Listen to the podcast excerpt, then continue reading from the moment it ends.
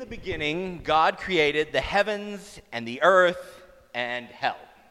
Right? Well, that's not how it starts, right? That's not what the verse actually says. I mean, we would expect it to start that way. Like, if this whole book here is about you on earth trying to get to heaven and not hell, you think the first page would be like, let me tell you the three places, and then I'm going to spend the rest of the pages making sure you get to the right spot. But it doesn't start that way. It's a different story.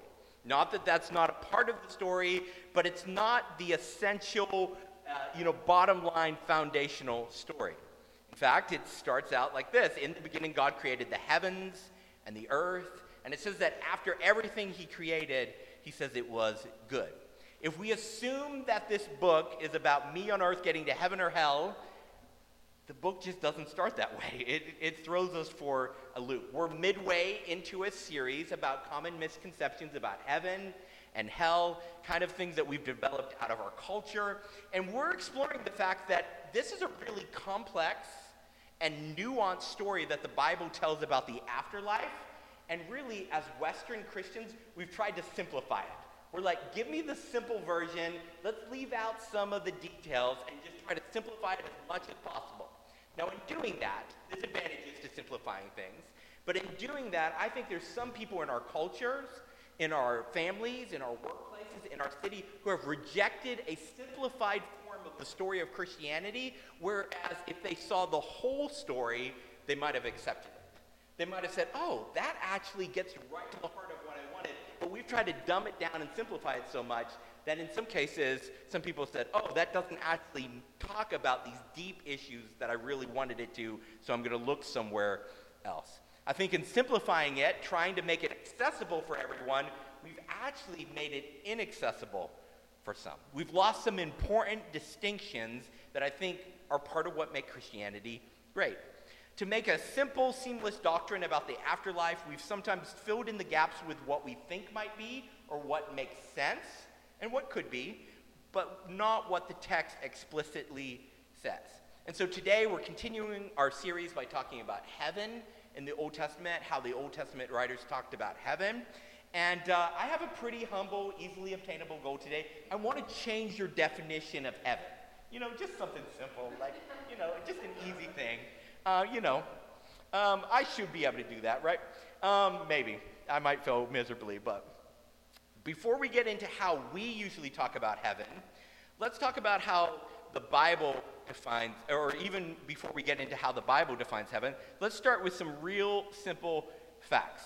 The overwhelmingly majority of the time that the word heaven is mentioned in the Old Testament, it is a plural word, not a singular word.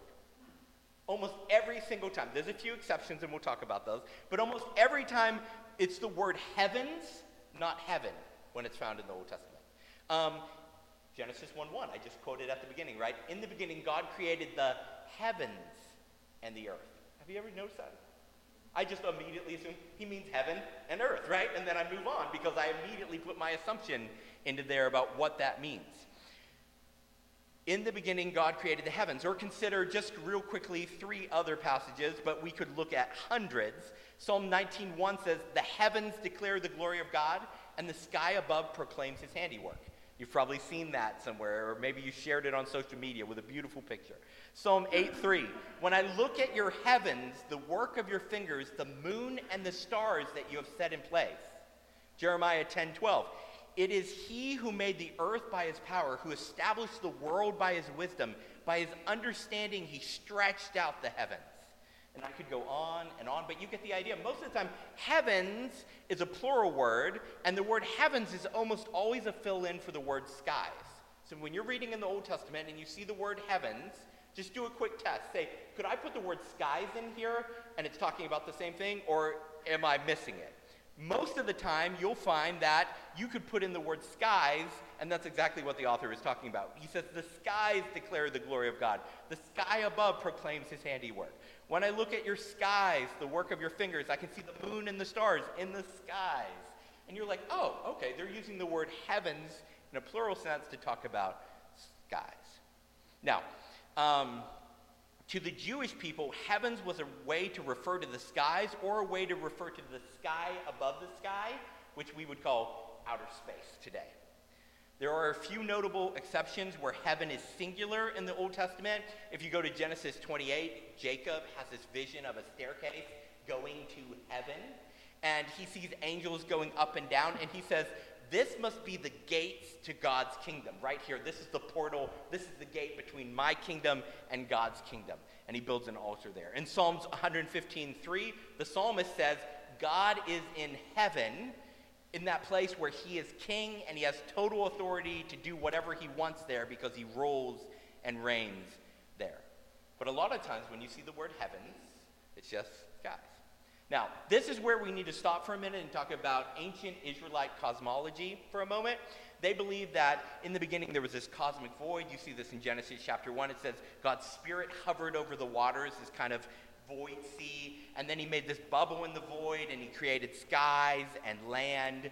Um, and so they used a shorthand for our space and God's space. This is a picture from the TV show Under the Dome. Um, and this is kind of how ancient Israelites saw the world. We live inside this dome, that's our space. Heaven, anything outside of our space, that's God's kingdom, that's God's space. And so they use that shorthand sometimes to separate the two. In the Jewish imagination, there was a space which had heaven, heavens, skies, and earth, land, and then there was skies beyond our space, and that was God's space. There was our kingdom and God's kingdom. And sometimes they use heaven as a shorthand for God's kingdom, and earth as a shorthand for our kingdom. Okay. Hopefully, we're still on the same page so far. At one point, they were both God's kingdom, but we tried to dethrone him and rule ourselves, and so now we have separate kingdoms our kingdom and God's kingdom. So, now before we get to my working definition of heaven, let's back up and talk about the natural thing to talk about at this stage U.S. geography. Um, you saw it coming, right? U.S. geography. You knew I was going to go there. Uh, is this picture of, you can see a picture of Florida up here? There's an alligator and the, the top, that would be your top right hand corner. Um, is that the United States of America? Yeah. Uh, uh, Florida, yeah, we, we claim it. It's ours. How about Alaska? United States of America? Yeah. Yeah, we claim Alaska. It's beautiful. How about Hawaii? That's not even connected to us. Alaska isn't really either, but Hawaii's really not connected to us. But that's still the United States, right? That's still part of us even though they aren't touching, even though they're very different climates. Flip to that next slide there, Sean. This one's a trick question. This is the U.S. consulate in China. Is that the United States? Technically, that's U.S. soil. Isn't that weird? All those would be considered the United States of America.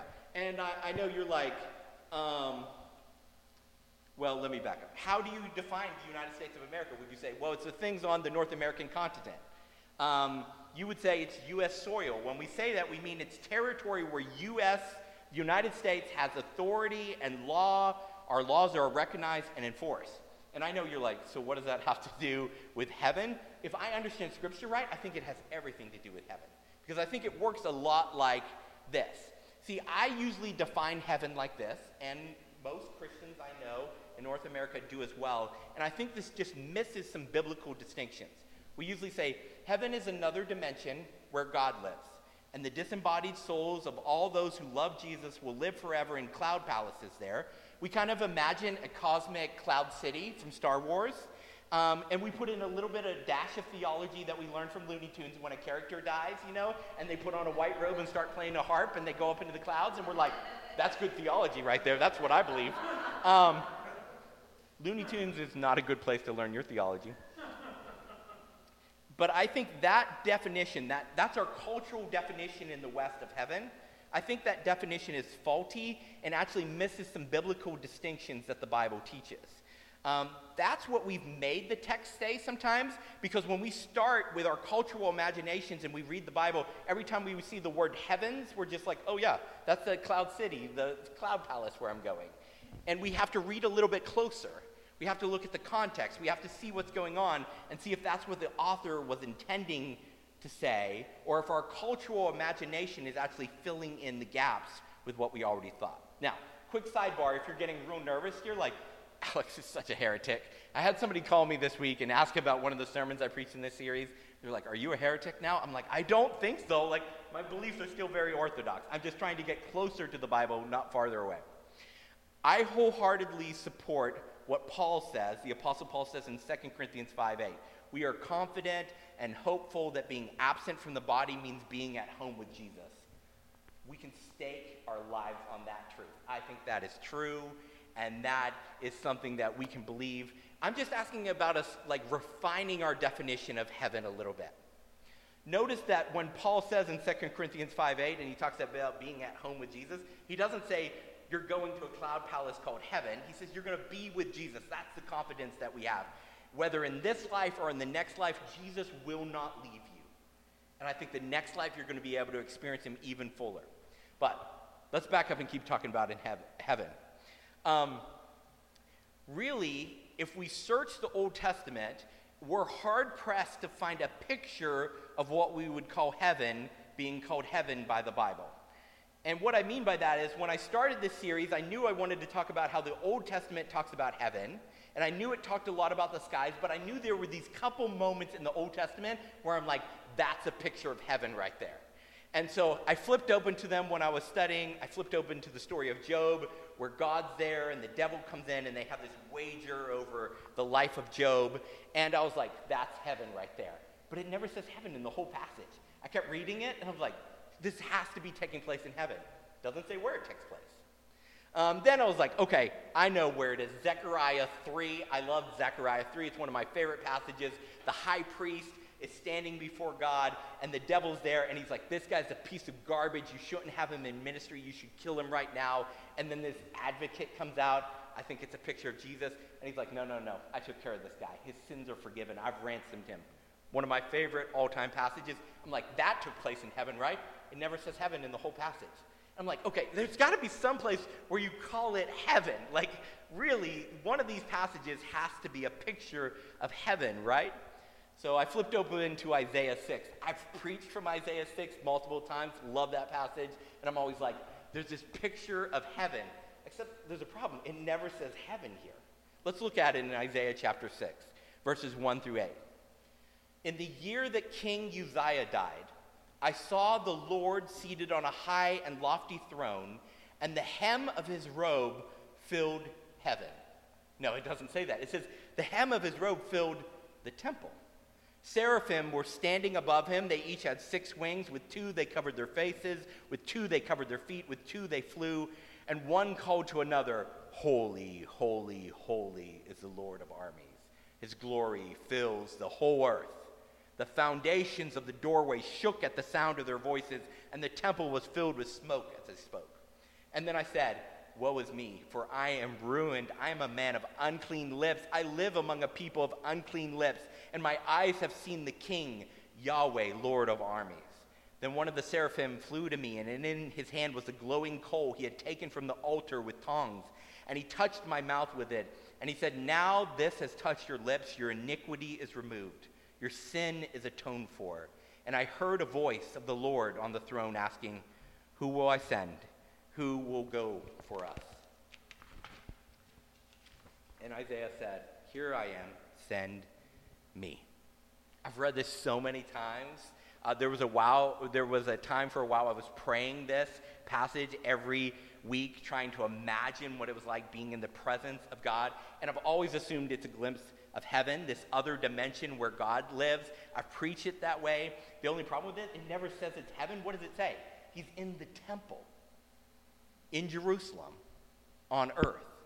So let's talk about my working definition of heaven. Trying to flesh this out of the Bible, trying to make more key distinctions to be closer to what the Bible teaches.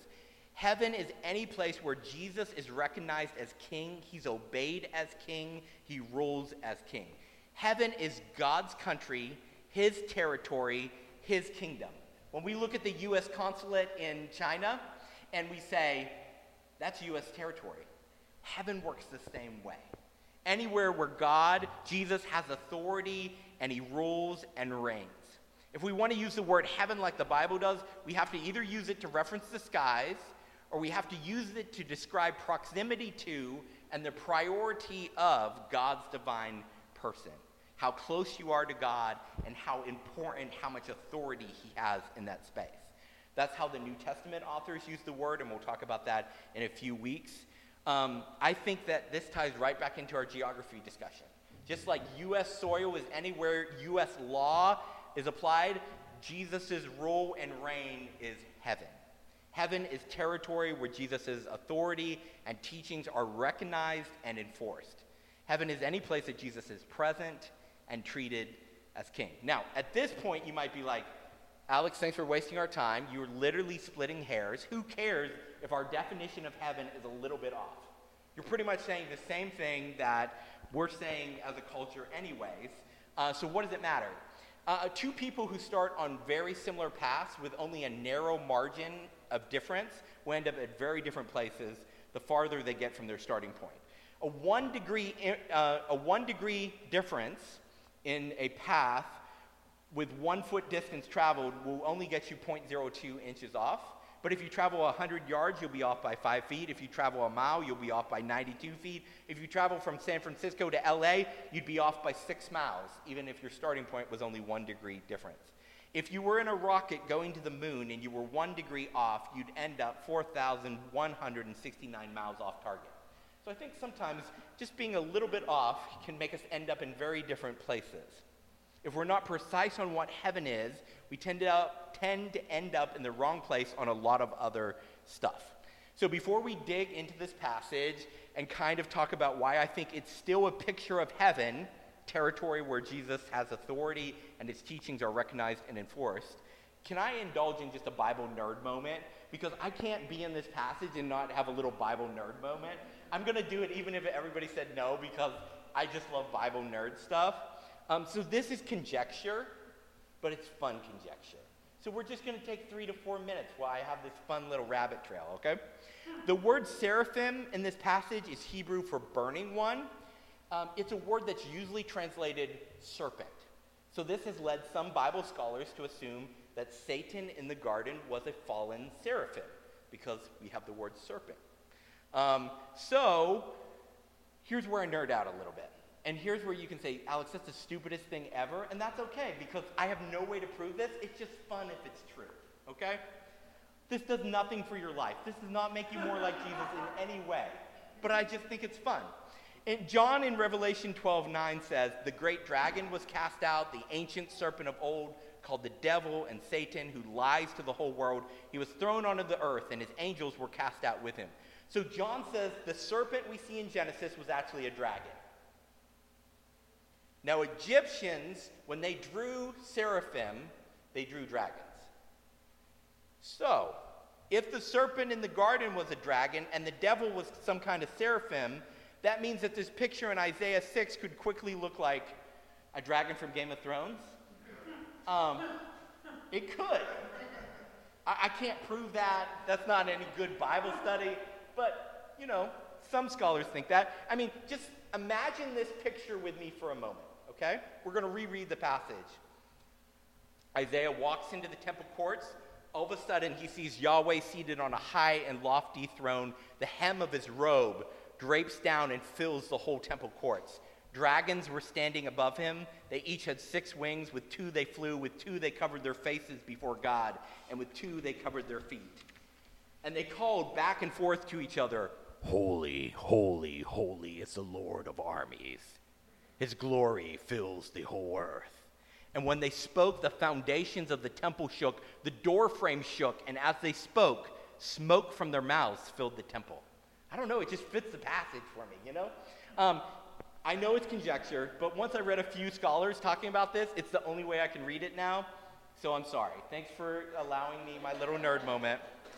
Back to the topic at hand heaven. So, where does all this take place? Isaiah says it takes place in the temple. Isaiah goes up to the temple to worship. He opens the doors, he walks into the courts, and God is sitting there on a throne and potentially dragons flying around him.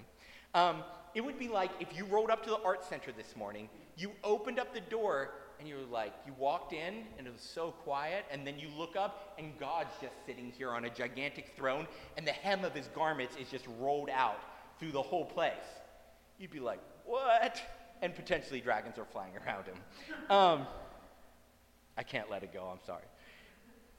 So often I rush into church and I don't think about a gigantic throne with Yahweh sitting on it and celestial beings around him yelling, Holy, holy, holy. I rush into this place, scramble to set everything up, rushing to give my message, to move on to the next thing, and I miss he's sitting here on a gigantic throne, wanting to rule and reign in my heart and in our church and in our community, in our city. When we pray, when we worship, we need to stop and remember this scene. We need to enter with a holy reverence. We need to think about this picture. We need to imagine it. Whether you imagine it with dragons or not, we need to imagine it. We don't just go to heaven, we need eyes to see that heaven is right here, right now. God is closer than we think. So often I miss what God is doing because I'm looking far away. He's out there in heaven somewhere. He's far off in another dimension. He's right here, right up close. Isaiah is totally shook when he sees this. He strolled into the temple expecting some rabbi to preach too long while he thinks about lunch, and instead he walks in and God's there. And he says, Woe is me. My seminary professor used to say, Woe is me is such a disappointing translation because nobody says that today and it misses all the emotional impact of what's happening in that passage. Um, my seminary professor said it's more like Isaiah says, fudge, except he doesn't say fudge, if you know what I'm saying. Um, what's funny about this is what's the very next line? Isaiah, after he says, Woe is me, he goes, I'm a man of unclean lips, you know? So it kind of fits, you know? He's like, I just cussed in front of God. He's like, I can't believe I just did that. But this isn't a vision of another place. It's a vision of this place. He's just given eyes to see what's happening right in front of him all the time and that he usually misses. He's given eyes to see something we normally miss. Now, notice what the seraphim say to each other. Cough dragon. Uh, his glory fills the whole earth. That's not how I usually talk about God. I'm like, his glory in heaven, amazing. Glory in heaven, awesome, off the charts. He's glorified in heaven. What do they say? He's glorified on earth and it fills the whole earth. The seraphim talk about his glory on earth. Heaven is the sovereign territory where God has recognized authority heaven isn't just a place, it's a state of being ruled by God. It's when any place or any person comes under the rule and reign of Jesus. See, churches should be tiny territories of heaven in this crumbling kingdom of death where we find ourselves. But sometimes churches say Jesus is king, but don't act like Jesus is king. Probably some of you have experienced churches that said Jesus was king, but the community felt more like hell than heaven. For a spot to be heaven, they need to not just say Jesus is king, they need to act like he is. Now, notice what Yahweh says here. He says, Who will I send? Who will go for us? And you'd think one of those dragons would be like, I'll go for you, Lord. Dragons, we get the job done. You need something done, you send a dragon, you know? That'll take care of it. I don't know. I, I would think that if I could send anybody, I wouldn't send humans, I'd send dragons, you know? I just think they'd do a better job. But he doesn't. The dragons aren't even given the opportunity. Isaiah timidly raises his hand. He's like, I could go. He's like, uh, can you imagine standing in front of God and he's like, Who can I send? I, if I was Isaiah, I'd be like, That dragon right there, that's the one. Send him. God isn't just trying to get you to heaven, He's trying to bring heaven to earth. He's trying to bring His kingdom, this kingdom, under His rule and reign. And we're His agents embedded deep into enemy territory, getting ready for His invasion. We're behind enemy lines. We're secret agents. You're spies for the high king of the universe. And Yahweh, commander of the army, says, I have a secret mission. I need an agent embedded behind enemy lines. And he looks at you, and you, and you, and you, and me. And he says, Who will go for me? Who will do this mission? I have a top secret mission. Remember the old Mission Impossibles? Or even the new Mission Impossibles, you know, and they're like, for your eyes only, top secret. This message will self destruct. God's like, I need someone to go. And we know we're perfectly positioned in our homes, in our neighborhoods, in our workplaces, in our schools, in our cities to bring a little heaven to hurt and desperate people. And I hope you'll join me in saying, Here we are, King Jesus. Send us. Let's pray. Lord Jesus, thank you for coming to earth, for bringing heaven down, for inaugurating your kingdom in this rebel world. God, we look forward to the day when you come back, when you will be here fully bodily present. There'll be a new sky, a new land. We'll live with you forever. But until that day comes, may we be agents of heaven in a kingdom of death. May we be bringing light into darkness and healing to the hurting. May we say, Here I am, God. What's the secret mission? Amen.